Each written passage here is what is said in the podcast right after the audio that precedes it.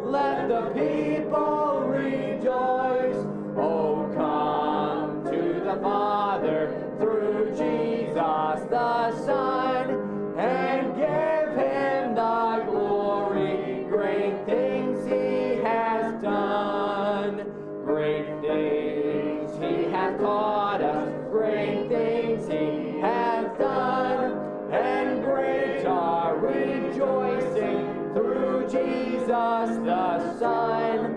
But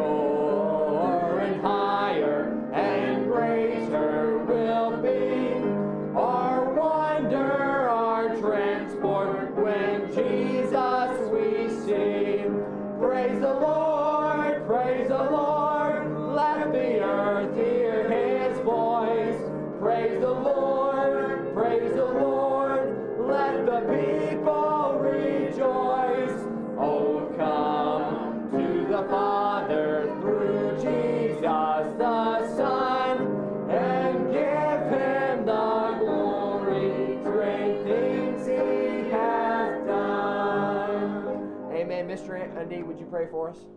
Heavenly Father, we thank you for the blessing of this day. We thank you for the safety that you give Mm. us each day in our travels, Lord. We ask you to bless this service and the music that we have to praise you, Lord. Mm. Oh, let us get uh, the most out of your message, Lord, and and uh, so that we may be able to better serve you, Lord. We ask all Mm. these things in Jesus' name. Amen. Amen. Please stay standing with me and please turn your hymn books to number two. This will be an easy one. Just back, easy to find. Come Thou Fount. Amen. This is personal, my favorite hymn in the hymn book. Just a wonderful song.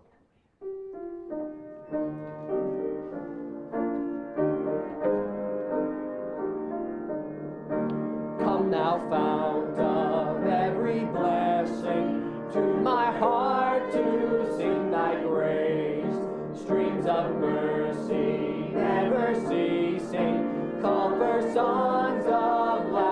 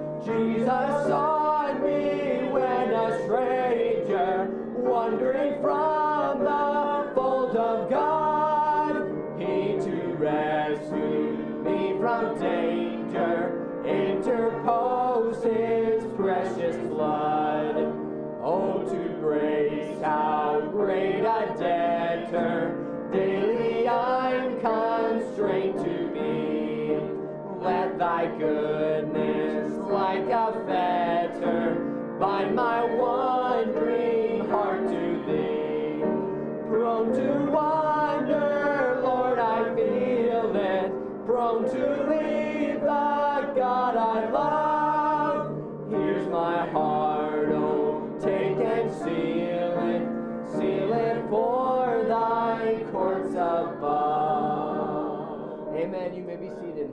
give our heart to the Lord. All right, we'll have Pastor come do announcements. All right, don't have a lot of things right now, but I would ask um, you to be thinking about ladies' meeting this coming week uh, on. I should put if it's a Monday or a Tuesday, but I guess it'd be Monday the 13th. So that's at 6 p.m. Um, so if you can come tomorrow night for ladies' meeting, I know it'll be a blessing. And then also uh, Saturday morning soul winning at 9:30 a.m. So if you can come for that we would love to have you and prayerfully see uh, see some souls saved. I know yesterday, um, Brother Ron and Elijah went and got to talk with three different people and share the gospel with them. Um, so that's a blessing. It's exciting and prayerfully there'll be some fruit. You know, the seeds were planted nonetheless, and prayerfully God will continue to water those and bring fruit from that. Um, also, uh, men's prayer breakfast is the last Saturday of the month, so I forget the exact date that falls on, but it'll be the last Saturday. And then lastly, continue praying about our building project. Um, I know I shared last week that another twenty thousand dollars came in, so we're we're getting up there some. You know, Lord's blessing and prayerfully, uh, you know, everything will start, uh, will continue coming together for this spring to get the slab going and the septic system and all that fun stuff. So. Um, looking forward to what God is going to do. And we just sang that song, Here I Raise My Ebenezer. And that's out of Samuel after, after the Israelites defeated uh, the Philistines. Actually, I believe, if I remember correctly, it was after they got the ark back from the Philistines. Um, God had Samuel set up stones uh, to remind them, one for every tribe, and he called it Ebenezer, which means the Lord is my helper. And uh, you know, I kind of see our new building as that. You know, our sign, God provided that. Our parking lot, God provided that. This property, this building, you know, everything that's gone into this property thus far, you know, they're like little reminders, Ebenezers, if you will, that remind us God is our helper. And uh, the new building will be a pretty big Ebenezer for us, if you will, reminder that God is our helper and that He provides and takes care of us. So, looking forward to all that God is doing and that He is going to do in the days ahead. Um, so, all right, Usher, come on down.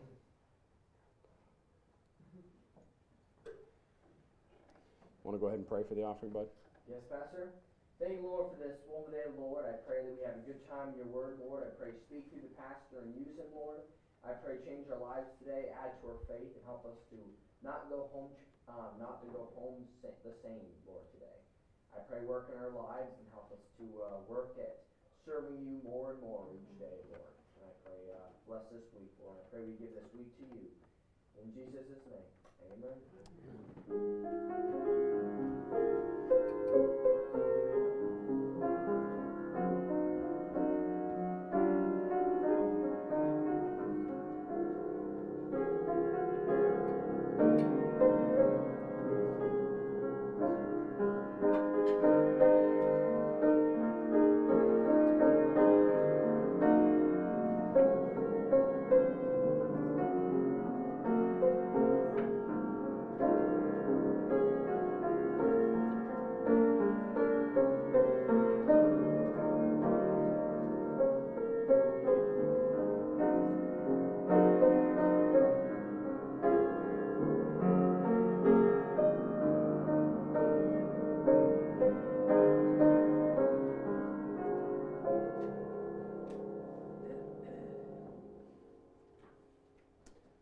Stay with me, everybody. We're going to have one more song. Please turn your hymn books to 254. 254. Wear a smile for this. Wear a smile for this one, everybody. Tis so sweet to trust in Jesus. Amen. Beautiful words. 254.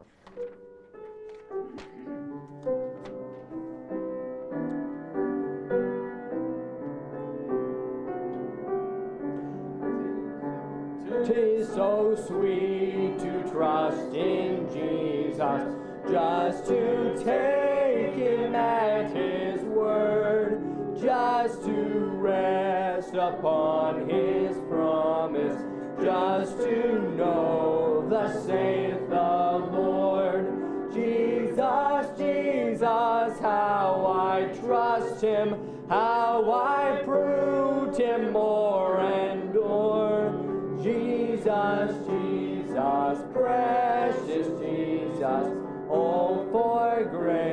to trust him more. Oh, how sweet to trust in Jesus, just to trust his cleansing blood, just in simple faith to plunge me neath the healing, cleansing flood. Jesus, Jesus, how I trust him, how I proved him more and more. Jesus, Jesus, precious Jesus, oh, for grace to trust him more. Yes, tis sweet to trust in Jesus, just from sin and self to cease, just from Jesus simply taking life and rest and joy and peace. Just trust Jesus, how I trust him, how I prove him more and more. Jesus, Jesus, precious Jesus, oh, for grace to trust him more. I'm so glad I learned trust him, precious Jesus, Savior and friend. And I know that thou art with me, wilt be with me to the end. Jesus, Jesus, how I trust him, how I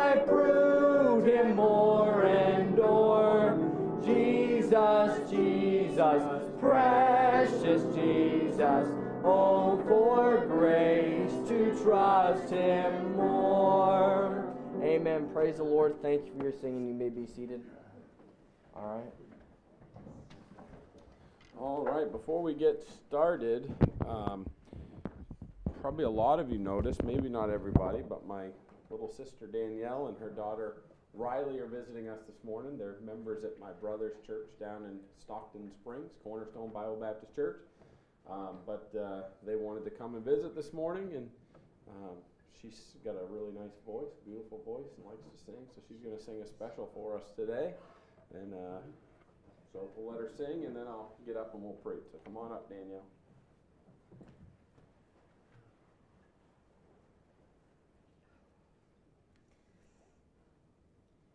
Lord, you left the splendor of heaven, a crown, a robe, and a throne. But what kind of love would lead you to leave the safety of that kind of home? I know that you willingly suffered. But why would you suffer for me? I know what I am, and I don't understand how I could be worth Calvary. When you knew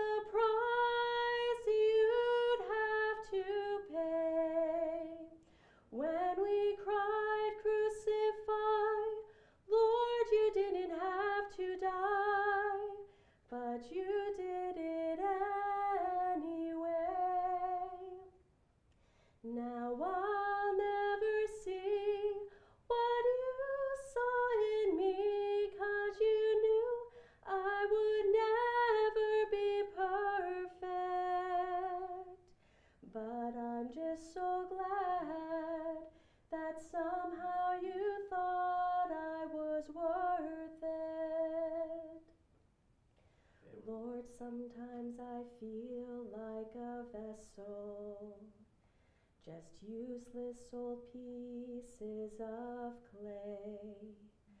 But somehow you saw more, something worth dying for. You did more than you should have paid. When you knew I was lost and you knew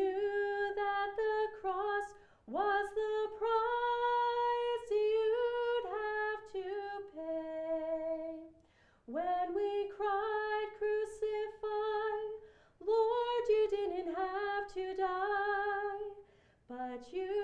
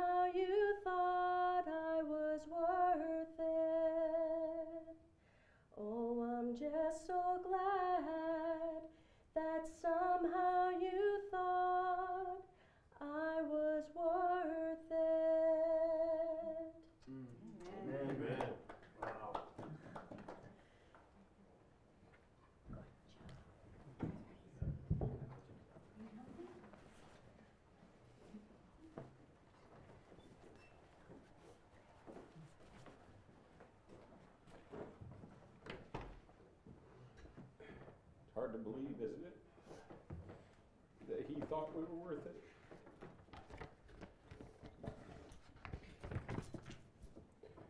I thought I was gonna keep it together, but.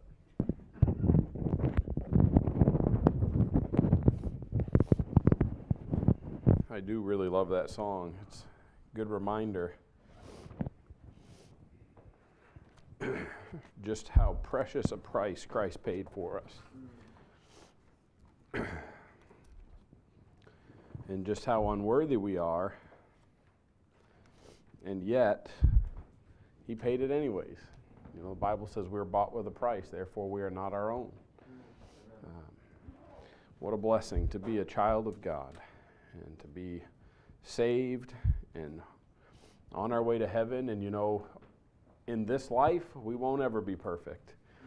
But there's a life coming. When we go into eternity, He's going to transform us and make us perfect. Uh, but He saved us knowing that our time on this earth, we would fail Him continually. And yet He loves us and saved us anyways. What a wonderful Savior we have. All right, Ephesians 4 is where we are this morning. Ephesians chapter number 4. I probably should get a uh, tissue box that goes right in the pulpit here because being a crybaby, it'd be handy. be less disruptive than me walking off the platform, I guess. But probably, if I just didn't cry, that'd be less. That'd be even less disruptive. I don't know. All right, Ephesians chapter four. Let's go ahead and stand together. We're going to read verses 11, verses 11 through 16. We are looking at picking up where we left off last week, we covered verses 11 through 13. So we're going to go down through 16 today, but we'll read all of those um, just to set the context and get us familiar with where we are. It says, Ephesians 4, beginning of verse 11, and he gave some apostles and some prophets and some evangelists and some pastors and teachers for the perfecting of the saints, for the work of the ministry for the edifying of the body of Christ, till we all come in the unity of the faith and of the knowledge of the Son of God unto a perfect man, unto the measure of the stature of the fullness of Christ. That we henceforth be no more children tossed to and fro, and carried about with every wind of doctrine, by the sleight of men and cunning craftiness whereby they lie in wait to deceive. But speaking the truth in love may grow up into him in all things, which is the head even Christ, from whom the whole body fitly joined together and compacted by that which every joint supplieth, according to the effectual working in the measure of every part, maketh increase of the body unto the edifying of itself in love. Let's pray. Our Heavenly Father, thank you for today. Thank you that we can come together, that we can assemble, that we can worship you, that we can praise you, that we can glorify you, that we can honor you through the preaching and teaching of your word. And Father, I pray this morning that you would uh, be present with us, that you'd meet with us, that you'd stir our hearts, convict us, challenge us, and change us. Lord, I pray you'll accomplish your will this morning.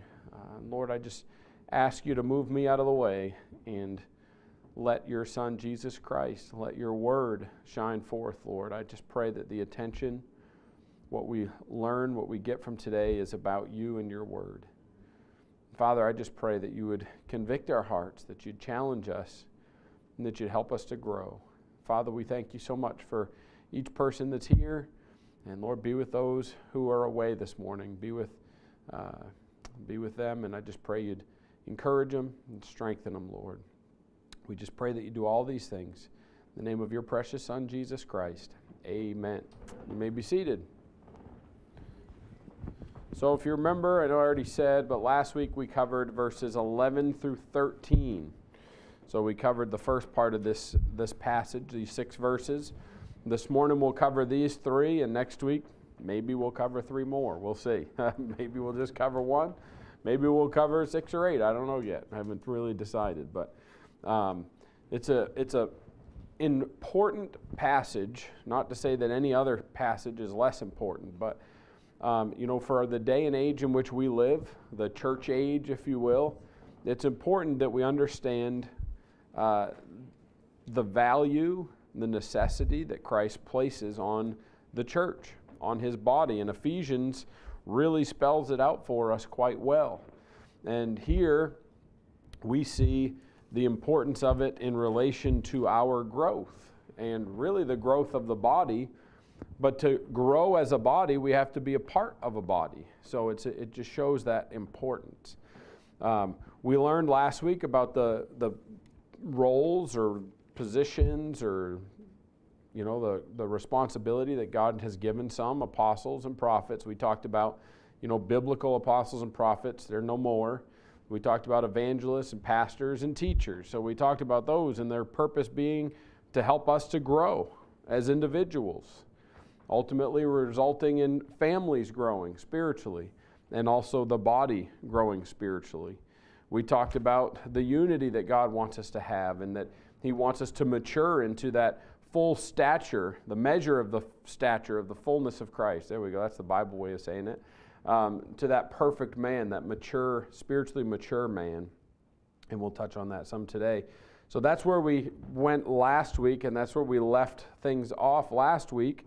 So this week we'll begin in verse 14, and it's going to give us some reasons why this growth is so important.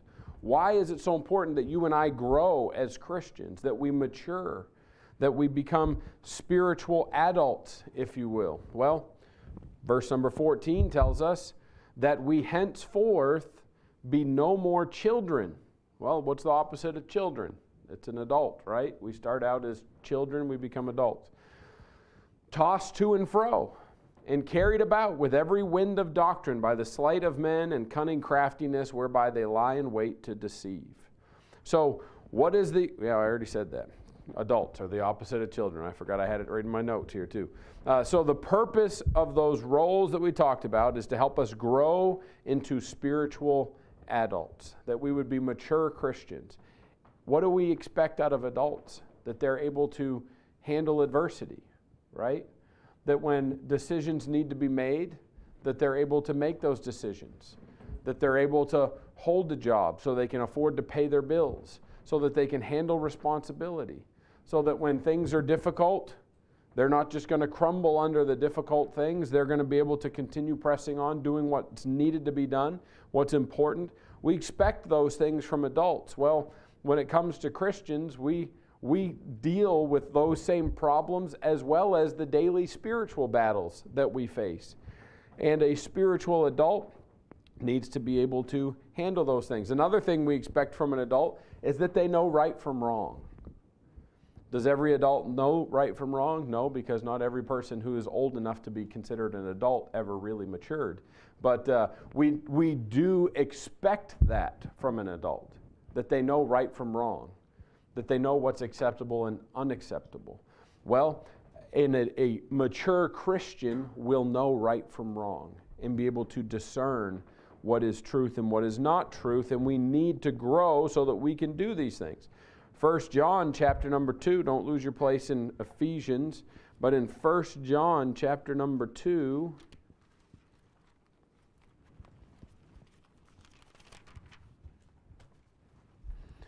in verses 13 and 14. it says, I write unto you, actually, let's start in verse 12. I write unto you, little children, because your sins are forgiven you for his name's sake.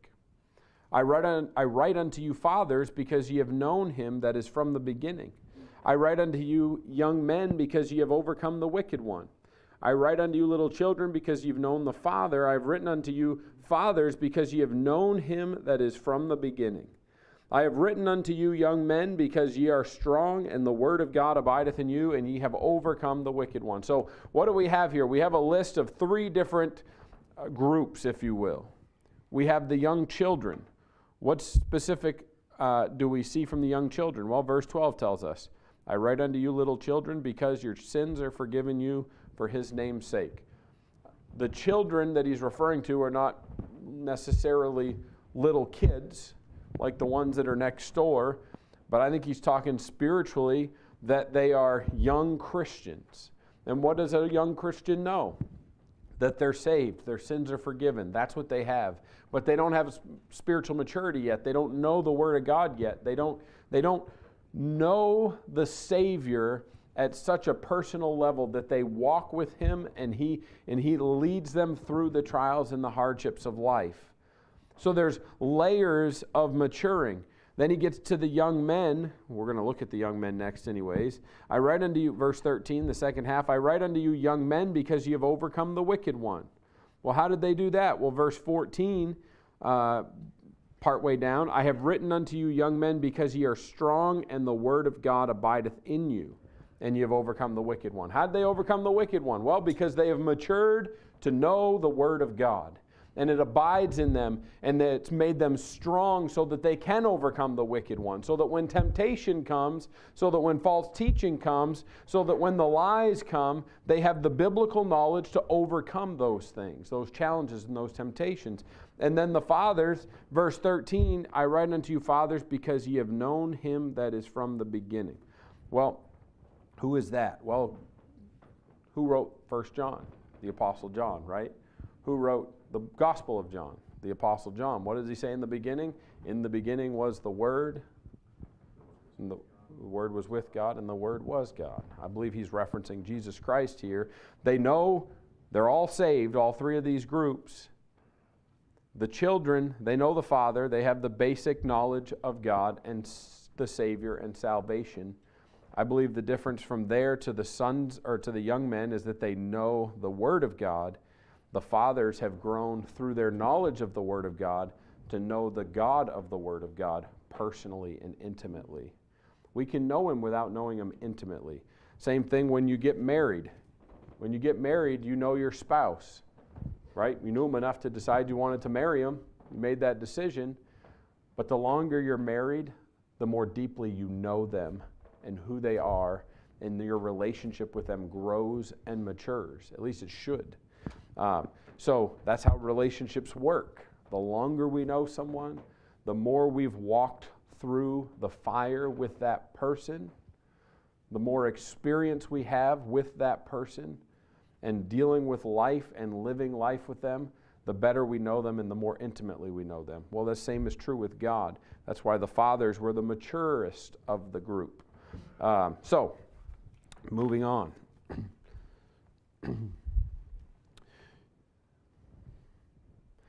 well, quickly. Young men may be stronger than the fathers in some ways. The fathers are more aged, and because of that, they don't have the strength that a young man has. My boys are not stronger than me yet. I concur. but there will be a day when they are. It might be when they're shoveling dirt in my face, but no, I'm just kidding. I'd like to think that's when it would be. but there will be a time, it's probably not all that far off in the distant future, when they are stronger than I am. Uh, but I will still have more wisdom than they have and more experience that they have.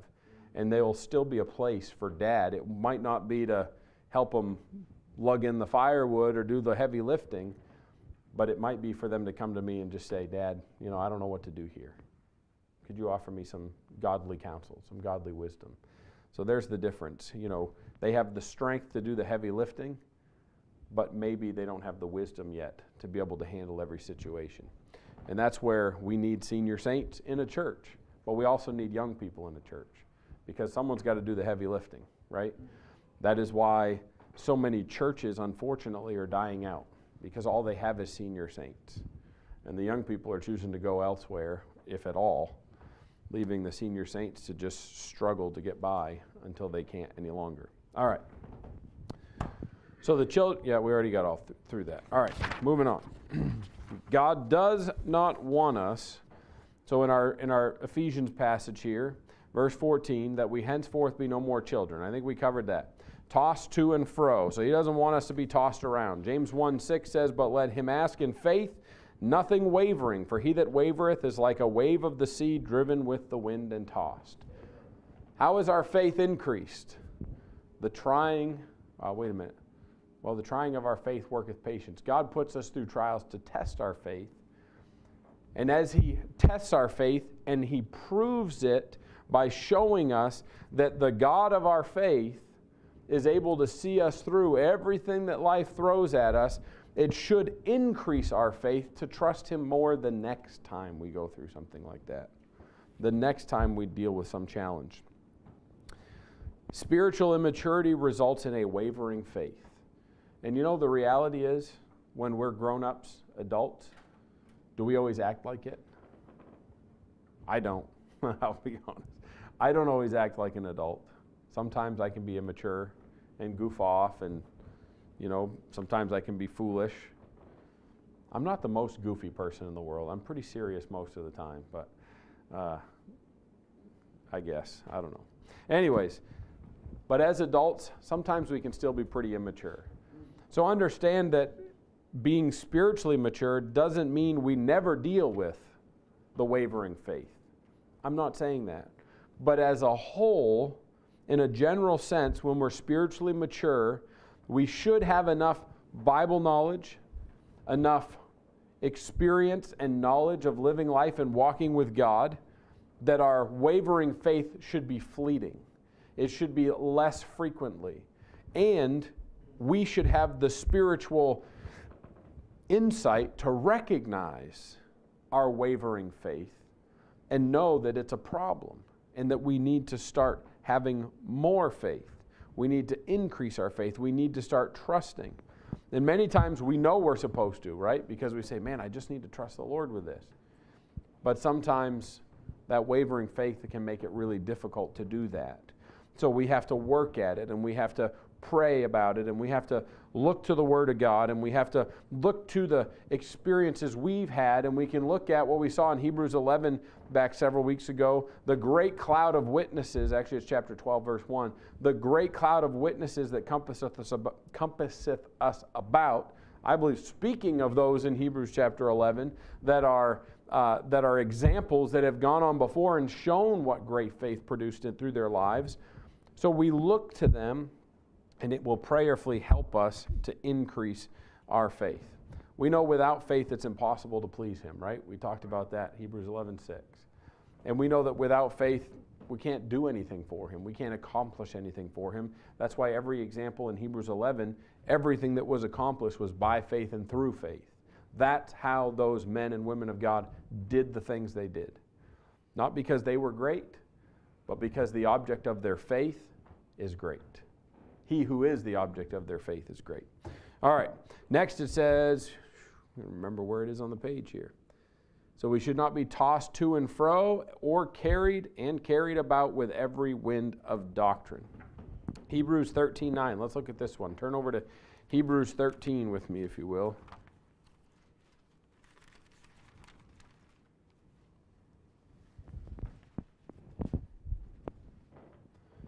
It says, Be not carried about with diverse and strange doctrines, for it is a good thing that the heart be established with grace, not with meats which have not profited them that have been occupied therein.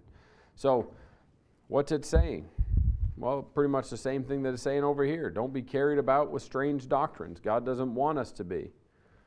With every wind of doctrine. You know, it's, it's referencing the you know, Old Testament sacramental law, not with meats which have not profited them that have been occupied therein. You know why? Because keeping the Old Testament law didn't save anybody. Their faith saved them. We see that, you know, testimony to that in Hebrews 11. Well, keeping the law now, following all that the Old Testament commandments tell us to do, don't save us today either. Well, What does? Faith in Jesus Christ and Jesus Christ alone. So there are those who are pushing false doctrines. There are those who are pushing wrong doctrines. Uh, pretty much every one of the epistles in the New Testament deals with some layer or some type of false teaching that was going on in the churches. There were men coming in, there were Judaizers coming in. Galatians deals predominantly with that, those who were trying to enforce what we just saw in Hebrews chapter 13. They were trying to push living under the Jewish law and their faith. And the Apostle Paul, I'm going to misquote this a little bit, says something to the effect of Are you so foolish, having begun in the faith, are you now made perfect by the law? No, it's by faith. And by faith alone. In Colossians, he's dealing with the, uh, come on, the uh, Gnostics. There we go. Those who are looking for that higher learning, that, that higher level of intelligence and spiritual enlightening. They were looking for that. And they, to do that, they were blending together all these different religions. So that's what he was dealing with in Colossians. Here in Ephesians, he's dealing predominantly with what we have in Christ, what's expected of us as a result of what we have in Christ, and he's dealing with doctrine of the church.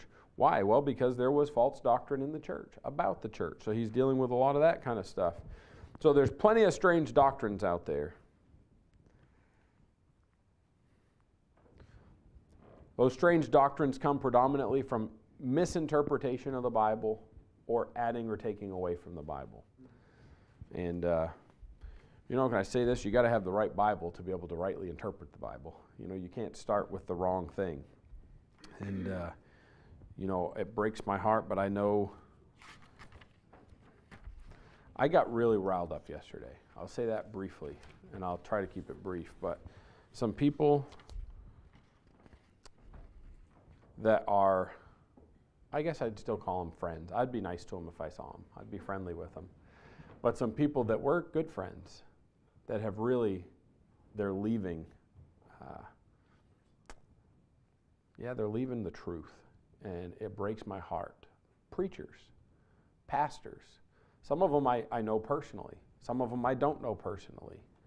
And it's, it seems to be a lot of it as a result of this academia, this uh, philosophizing. Philosoph- how, do you, how would you say that? I think that's close. Trying to blend intellect, philosophy with Bible truth.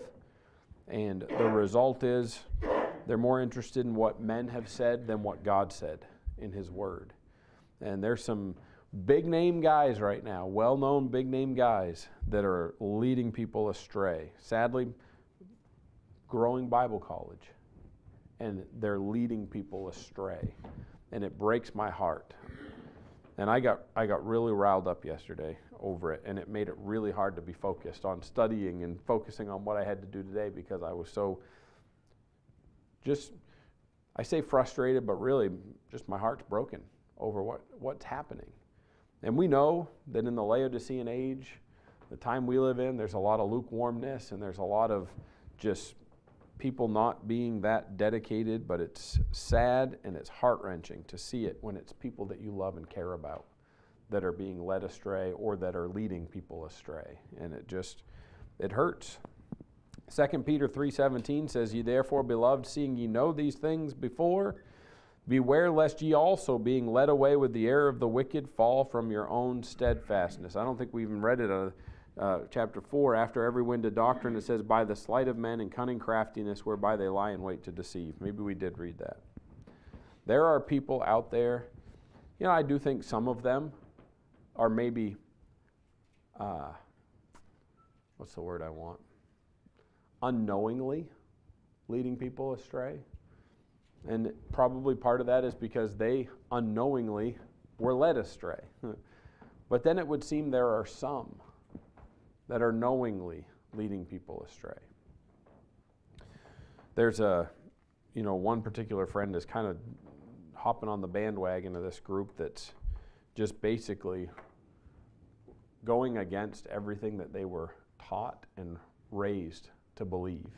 And it's this just rebellious spirit. And he's a pastor, and he's a pastor in the state of Maine, and he is just obliterating and just really and he's probably the smartest person I know. That's that's one of the problems. Is he's one of the smartest persons I know. When he's quoting in a Bible conversation with other pastors, when he's quoting people like Stephen Hawkins, you know, the scientist that was a evolutionist, atheist, anti-God, the guy that was in the wheelchair. I don't know heart, I don't really know anything about him. I know who he was and I know he hated God. When he's quoting something that man said, because he was touted as the most brilliant man in the world during his time, and he's using that man's wisdom to try to argue with other pastors about the Bible. It's like, hello, something's going on up here. Really, something's going on in here, is what's the real problem. Spiritually, there is an issue, and it breaks my heart to see those kinds of things happening. Anyways, I better keep going because I'll never get past this point. So, there are false teachers out there, whether it's on purpose or accident. I'm saddened they're leading people astray. And the truth is, according to the Bible, there are many that know they're leading people astray. And I, my concern is in this situation, that is the case, because they know the truth, and yet for some reason, they are choosing to lead people astray. That's where the sleight of men, that word sleight means artful trick. It's an artful trick. That's why the magician now, by magician, I don't mean somebody who really does magic. I mean the, the uh, what's the other thing we call them? Uh, the ones that do the obstacle, the illusions, illusionists. There we go. That's kind of what I'm thinking. How do they do a lot of their tricks, like their card tricks? It's sleight of hand, right? It's an artful trick that they have figured out how to how to disguise what they're doing to trick your eyes and your mind to thinking that they're actually doing magic when they're not. Well, that's what this the sleight of men is. They are using artful tricks to deceive people into believing things that are not true. That word deceive means it's a misleading of the mind or causing someone to err. That's crazy that people who call themselves Christians and that fill the, the role, claim to be called to be preachers, would trick people into believing things that are not true. It uses the phrase cunning craftiness. That means knowingly devising. They are knowingly devising a plan of how they can lead people astray. It's no secret, I believe wholeheartedly, this book right here is the Word of God. And I saw this past week, my wife spotted it on Facebook we're not really on Facebook other than to sell puppies. That's it. And occasionally we'll use our church Facebook page to uh, advertise events, and that's it. We don't do Facebook. Uh, but sometimes when you go in to put a post to sell a puppy, it pops up, and you'll see what's first.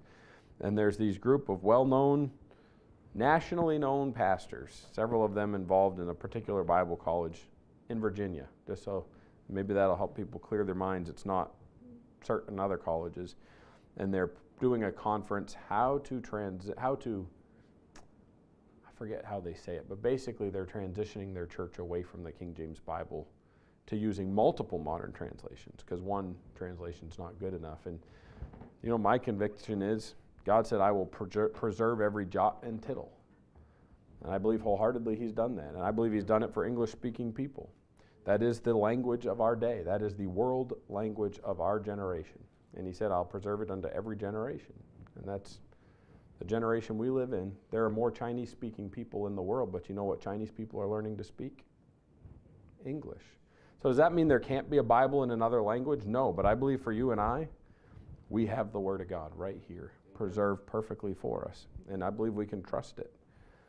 Um, so, anyways, that was another reference I had here. Colossians 2, if we look over in Colossians.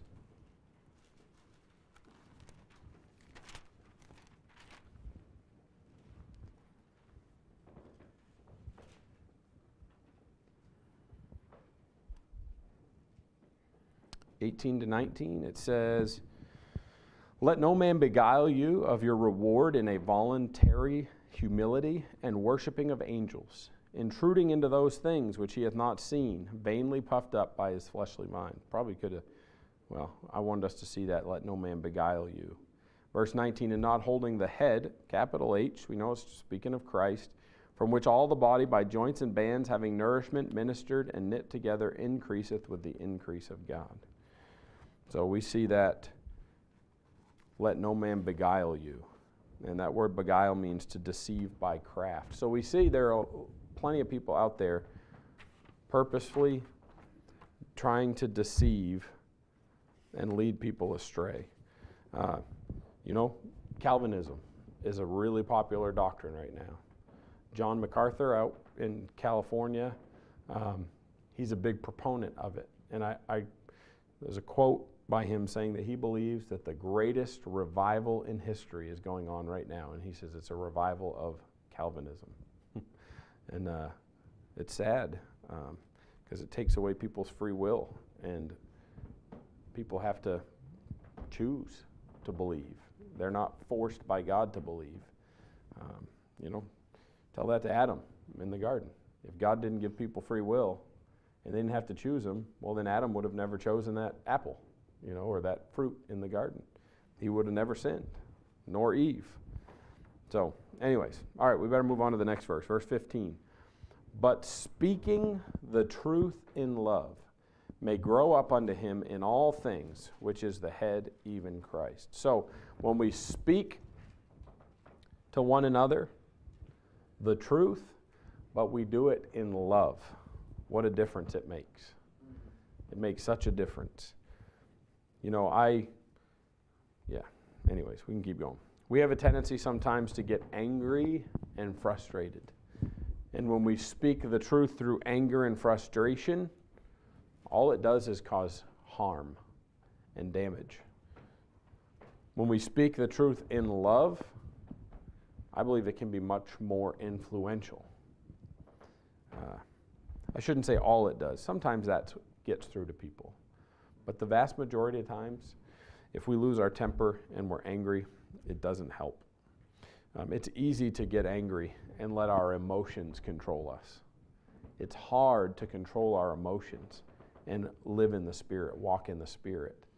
Um, you know, our flesh wants to blow up, our flesh wants to uh, just get angry and let our emotions fly, let the words fly, let the uh, volume go up, but we have to strive to speak the truth in love. Galatians 6 1, if you look over here with me quickly, it's what it kind of makes me think of this speaking the truth in love.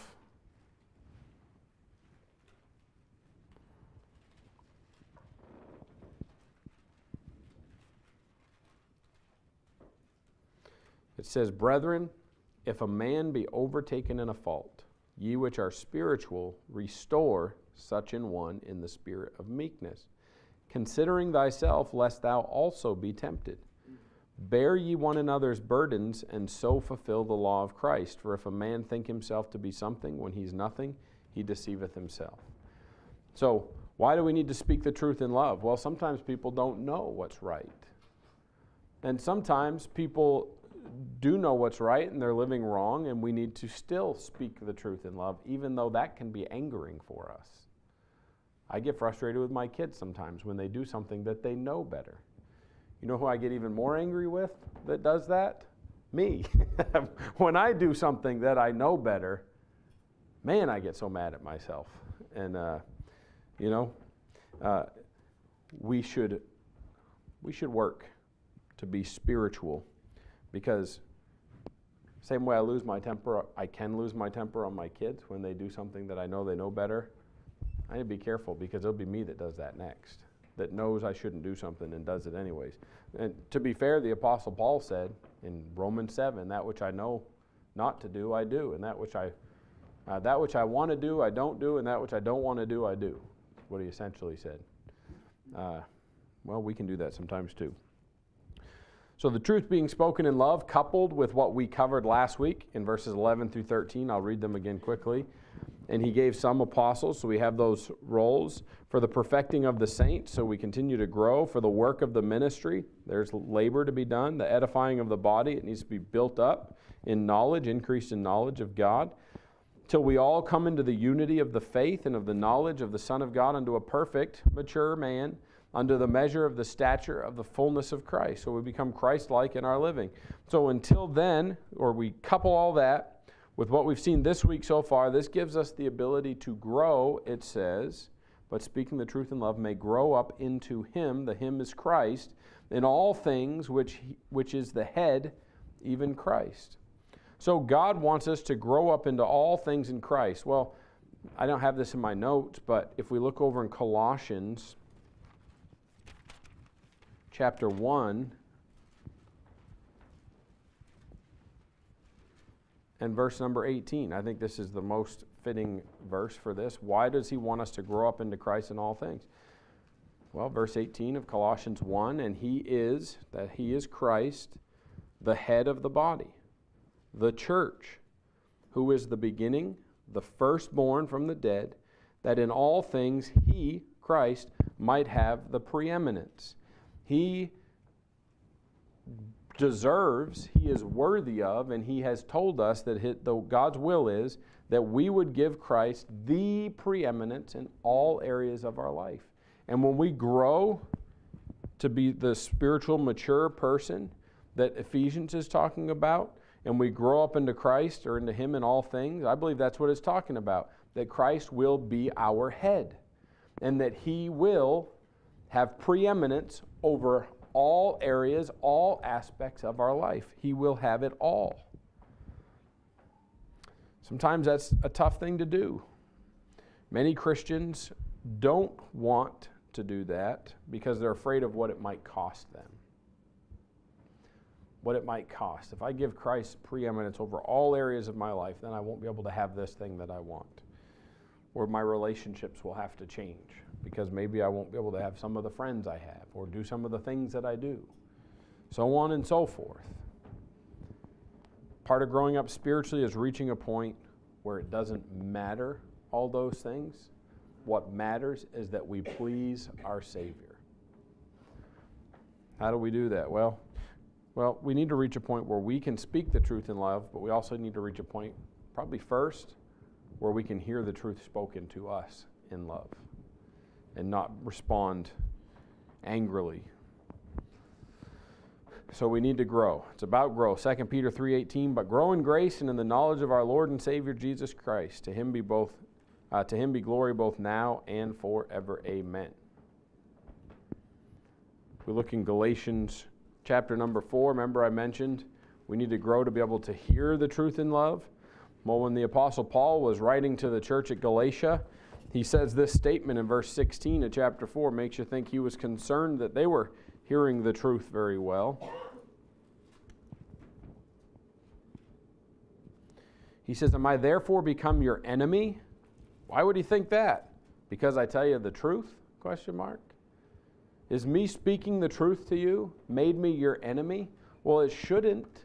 But that's sometimes how people see it. When, when someone tells them the truth, they look at it as they hate me. They're angry with me. They don't, they're, they're working against me. When in reality, if someone will lovingly tell us the truth, the reality is they're working for us. They're trying to help us. They care enough about us to put themselves in a difficult situation and speak the truth to us in a loving manner. I think sometimes we do it angrily because we think that if I do it this way, well, then they'll just storm off and I won't have to deal with a potential fallout. Well, there's probably more fallout if we do it that way. If we do it in love, it makes a tremendous difference. Ephesians 4:25 says, "Wherefore putting away lying, speak every man truth with his neighbor, for we are members one of another." Lastly, we need to grow into Christ because he is both our Lord and our head. We already read in Colossians 2 18 and 19.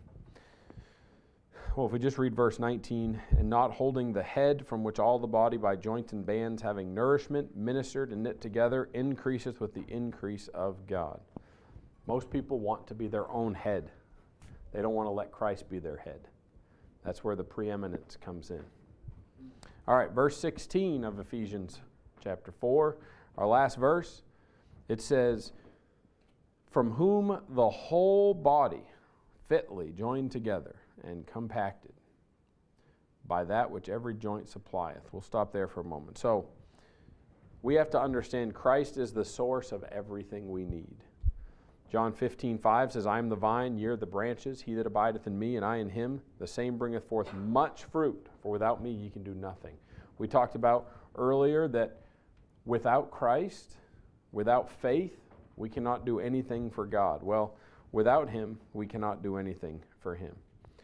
If we want to accomplish anything of spiritual or eternal value, it must come, it must be done through the strength and the provision of our Savior in our lives.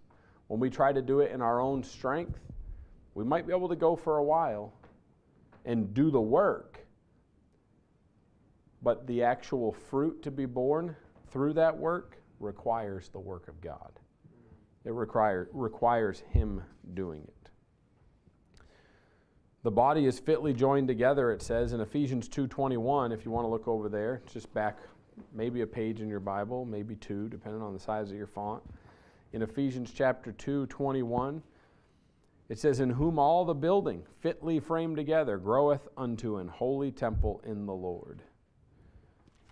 In whom, if we read the next verse, in whom ye also are builded together for an habitation of God through the Spirit. He's comparing the body to a building. We know what the body is, right? The body is the church. The Bible says the church is the body of Christ. He's comparing it to a building.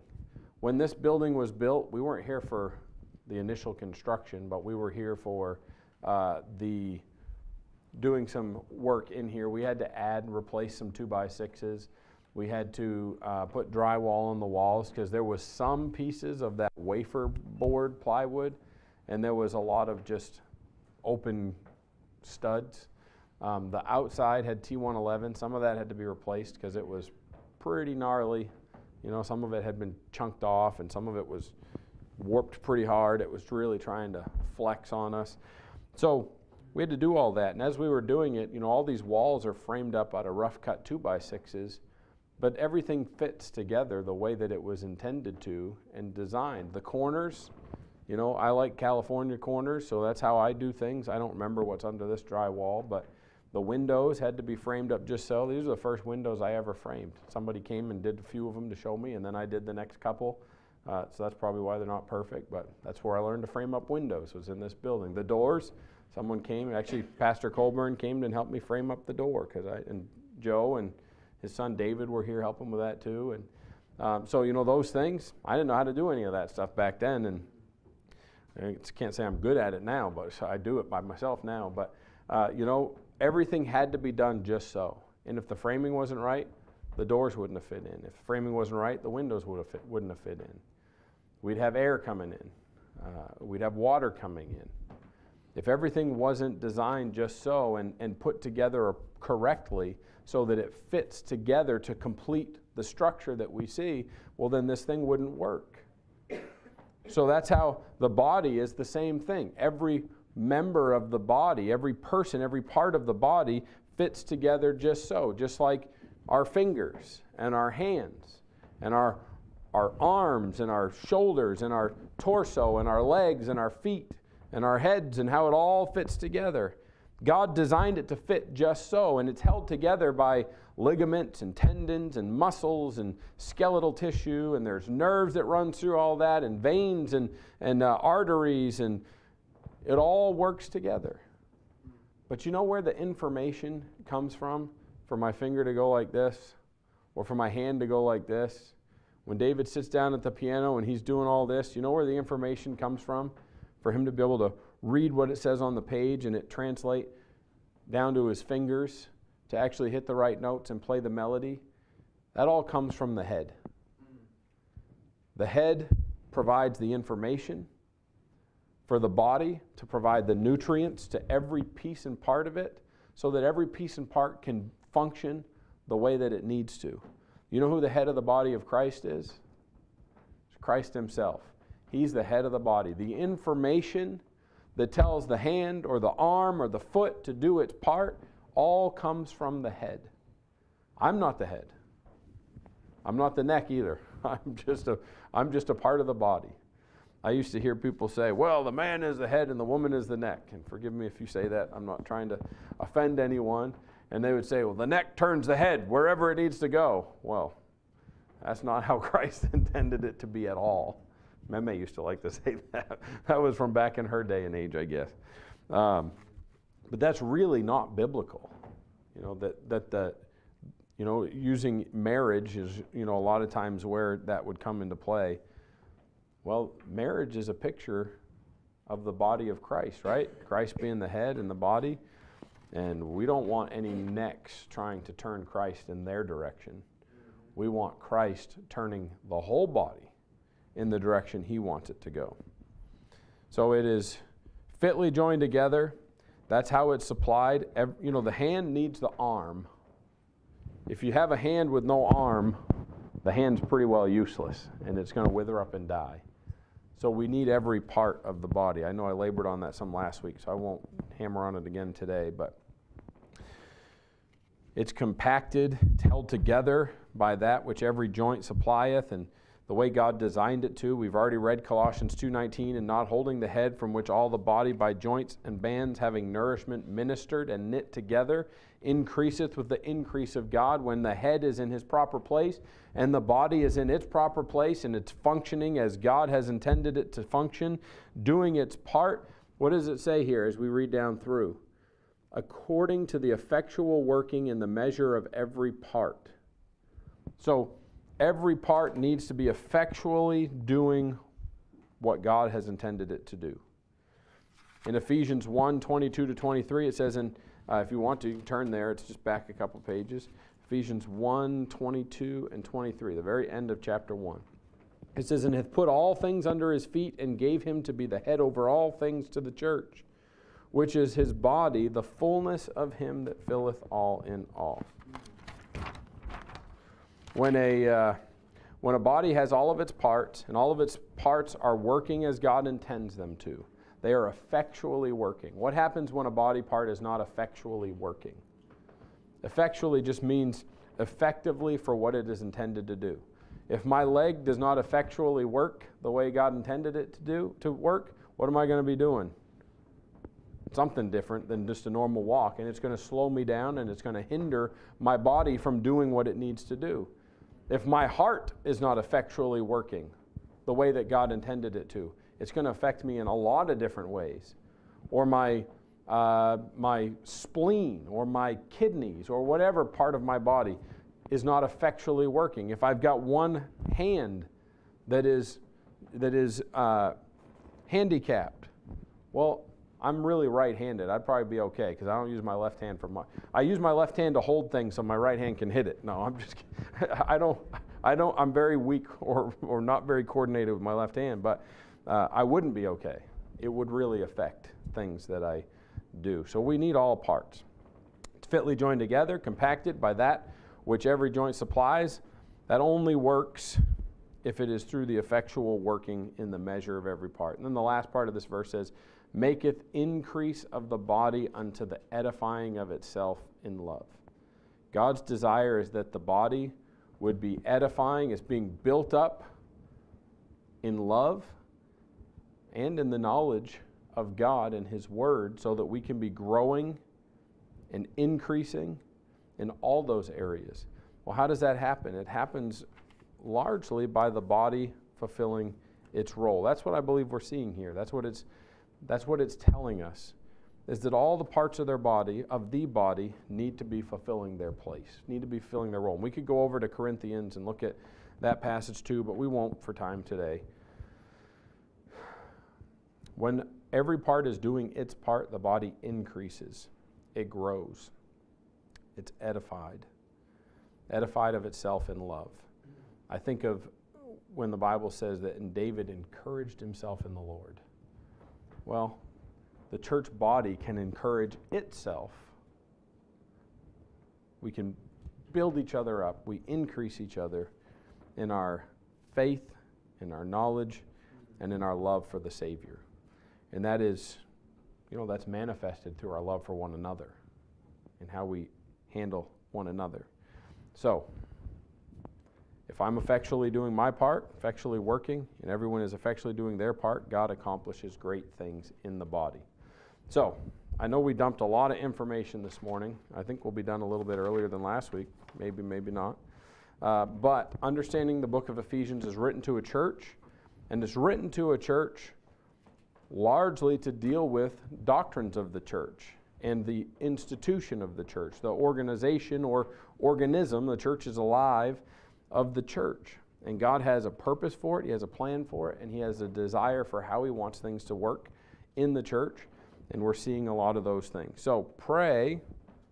Yeah, I'm not saying everybody has a place and a part that you're already playing, but I'd encourage us pray, Lord, is there more you want me to do? Is there a place you want me to fill? Am I missing some piece?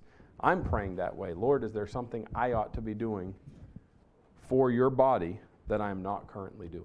Is there a place that I need to uh, be plugged in? Is there a role I need to be fulfilling? And uh, God can help us to do that. And the end result is we're stronger and better for it when we all play our part. So let's go ahead and pray. We'll fellowship for a few minutes, have lunch, and, and do what we got to do. Our Heavenly Father, we thank you for today. Thank you for your word. Thank you for the precious promises that we've seen in your word and what it is that you want to and, and have accomplished in, in each of us and our families and at Bible Baptist Church. Lord, there is much still to be accomplished, and we need each other to do it. That is the reality of it, that's the truth of it. We need one another in order to ultimately fulfill your purpose, your plan, your commission for this body. In order to do what it is that you've called us to do, we need each other. I can't be a church by myself. And I cannot accomplish all the things that you're telling us we ought to be doing here in Ephesians by myself. I need to be a part of a body assembled together. And I pray, Father, that you would help us as a body to continue doing what we're doing. And if there are other things that you need us or want us to be doing, I pray you'd make that known to each one of us so that we can complete or help to continue to strengthen and increase this body. And Lord, as we increase spiritually, as we grow and we're edified, we're going to be more effective in the work that you've called us to do. Father, I just pray you bless each and every one here. Before we close the prayer this morning, is there anyone here that would slip up their hand and say, Pastor, I don't know for sure that I'm saved? I'm not certain that if I died today, I know where I would spend eternity. If you're here today and that's you, would you just slip up your hand?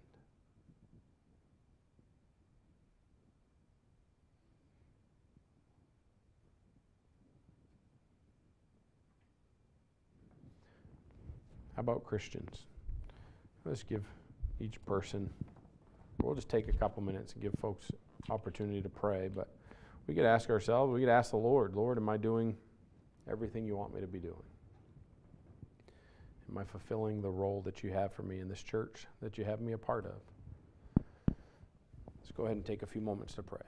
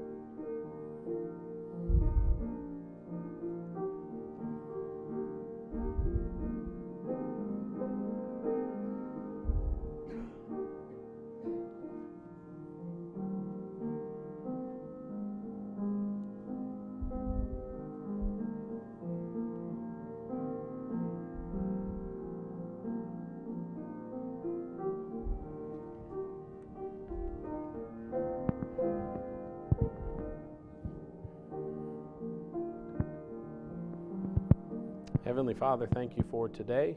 Thank you for each person who's here, been a part of the services today, and I pray you give us a great rest of our day. I pray you bless the food to our bodies, bless the fellowship next door, be with those that have to leave. I just pray give them a good rest of their day and a good week.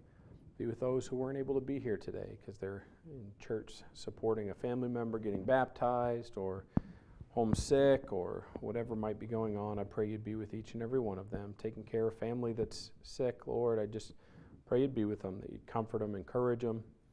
And Lord, I just ask you to work in them. Be with, um, be with the Varneys, specifically Angela, her health, Lord. I just pray for this appointment that's coming up next month, the beginning of the month. I pray it would be able to happen sooner so that a resolution can be planned and things can uh, be taken care of so she can start prayerfully making a recovery and deal with the other challenges. Be with her daughter, her and Derek's daughter, Abby, Lord, and the migraine she's been having. I pray you'd be with her and help her. Help her to uh, just help them to figure out what's going on and be able to treat and get her feeling better. And Lord, be with Dylan also, Morgan and Chris's son, and, and the challenges that he's been facing. I pray that they would have the results soon from the uh, MRI. And Lord, I just pray that uh, the swallow test would go well and that you'd just calm Dylan's nerves and help him, Lord, to be able to go through that uh, without much difficulty and many challenges. And Lord, I just pray you would work in, in their life, work in his life. And Lord, others too. I'm sure there are others. Be with Brother Joe and his health, Lord, and just I pray he'd be able to get uh, the procedure that he needs done soon. Be with Erica's Aunt Marlene, Lord, and with the recent diagnosis that she just had. I just pray you'd work in her body and, and be with her and Bruce and just encourage them and the family. And I pray that, uh, Lord, things would look up and that things would, uh, we would hear some good news that would provide some hope, Lord. I just pray that you'd work in all these things. And Lord, others that I may be missing or forgetting, I pray you'd be with them and work in them. Father, we love you, we praise you, and thank you for all you do. In Jesus' name, amen.